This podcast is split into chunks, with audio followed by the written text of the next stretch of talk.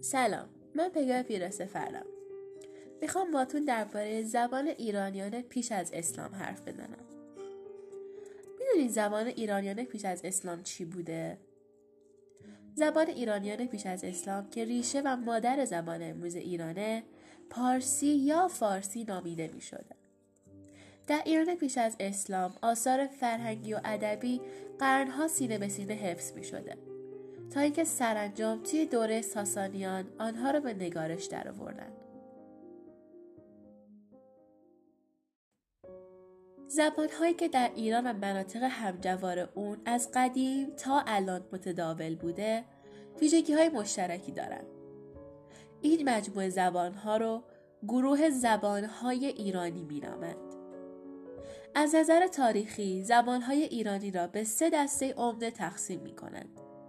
یک فارسی باستان دو فارسی میانه و سه فارسی نو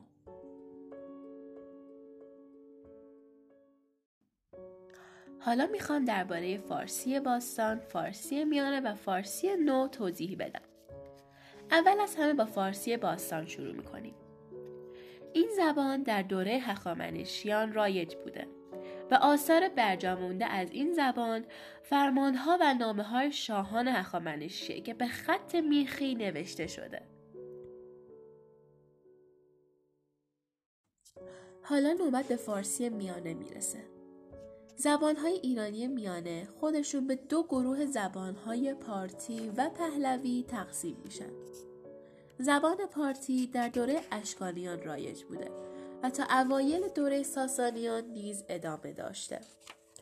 اما زبان پهلوی زبان رسمی دوران ساسانیان بوده و از اونجایی که این زبان اساسا به ناحیه پارس تعلق داشته و در مرحله میان فارسی باستان و فارسی نو قرار داره اون رو فارسی میانه مینامند.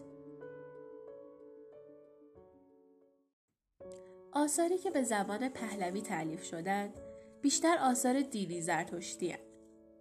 آثار ادبی پهلوی به سبب اهمیتی که سنت شفاهی در ایران پیش از اسلام داشته غالبا به کتابت در نیومدن. شعر پهلوی هم به همین وضع دچار شده. اشعار کمی به زبان پهلوی در دسته و آنچه که باقی مانده دچار تحریف هایی شده. حالا هم می‌رسیم به فارسی نو. پس از ورود اسلام به ایران زبان فارسی تحول تازه‌ای را پشت سر گذاشت و با بهرهگیری از الفبای خط عربی به مرحله جدیدی رسید که فارسی نو یا فارسی دری بهش گفته میشه. که یکی از نتایج نفوذ اسلام در ایران رواج تدریجی خط عربی بود. دری زبان درباری ساسانیان زبان محاوره و مکاتبه مقامات دولتی بوده است. این نخستین صورت زبان ادبی فارسی نو در برابر نفوذ عناصر زبان عربی بود.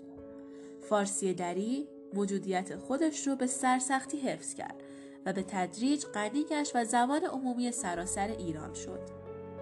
منطقه رواج فارسی دری نخست در مشرق و شمال شرقی ایران بود. از سقوط دولت ساسانی و از از رفتن استقلال سیاسی ایران ایرانیان در سه قرن نخست هجری به فعالیت‌های علمی و ادبی خودشون ادامه دادند و به زبانهای فارسی، پهلوی و عربی آثار زیادی پدید آوردند. در آغاز قرن سوم دولت نیمه مستقل تاهری و پس از اون دولت مستقل صفاری بر سر کار اومد. یعقوب لیس صفاری برای ایجاد حکومت و دولت مستقل ایرانی و برانداختن یا تضعیف حکومت بغداد دست به کار میشه تا عظمت و اقتدار ایران رو به اون برگردونه. او با زبان عربی آشنایی داشت و نه اجازه داد تا این زبان در دستگاه حکومت او به کار بره. به همین خاطر زبان فارسی دری را که هم خود می‌فهمید و با آن سخن می‌گفت زبان رسمی قلمرو خودش اعلام کرد.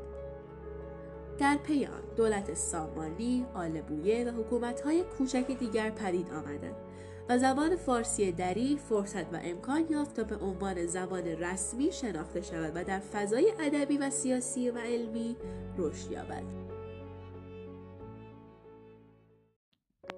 قرن چهارم و نیمه اول قرن پنجم مهمترین دوره تمدن اسلامی ایران بوده. نظم و نسج فارسی در این دوره شکوفا میشن و در آغاز این دوره دولت سامانی روی کار میان و رسم و سنت فرهنگی کهن ایرانی رو رواج میده. در زمان سامانیان بخارا عمده ترین مرکز فرهنگی به شمار می اومده و بسیاری از دانشمندانی که توی بخارا بودن آثار زیادی به پارسی و عربی در قلمرو فرهنگ اسلامی پدید میارن. بعضی از امیران سامانی خودشون صاحب فضل و ادب بودند و شاعران فارسی گویی رو تشویق می‌کردن و مترجمان را به ترجمه کتابهای معتبری به نصر فارسی برمیانگیختند. غزنویان هم برای ماندگاری حکومت نوپاشون مجبور بودن زبان فارسی رو رواج بدن.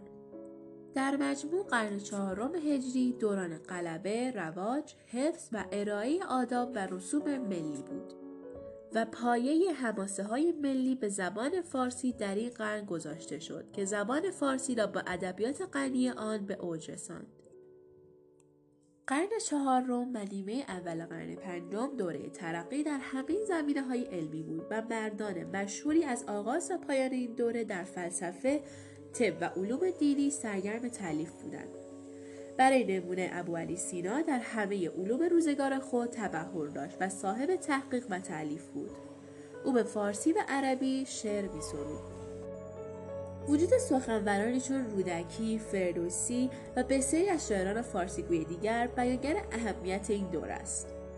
آغاز این دوره که از نظر تاریخی با اوج حاکمیت سامانیان همزمان است، عصر اندیشه استقلال ملی ایران نیز به شمار می رود.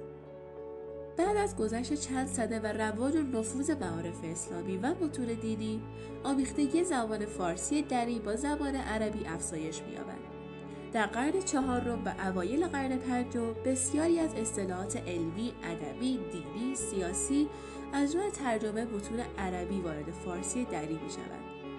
در آغاز این دوره هنوز بیشتر دانشمندان ایرانی به ضرورت آثار خود به عربی می نویسند تا بتوانند در سراسر دنیای اسلام خوانندگان بیشتری پیدا کنند. بسیار خوب به پایان پادکست رسیدیم.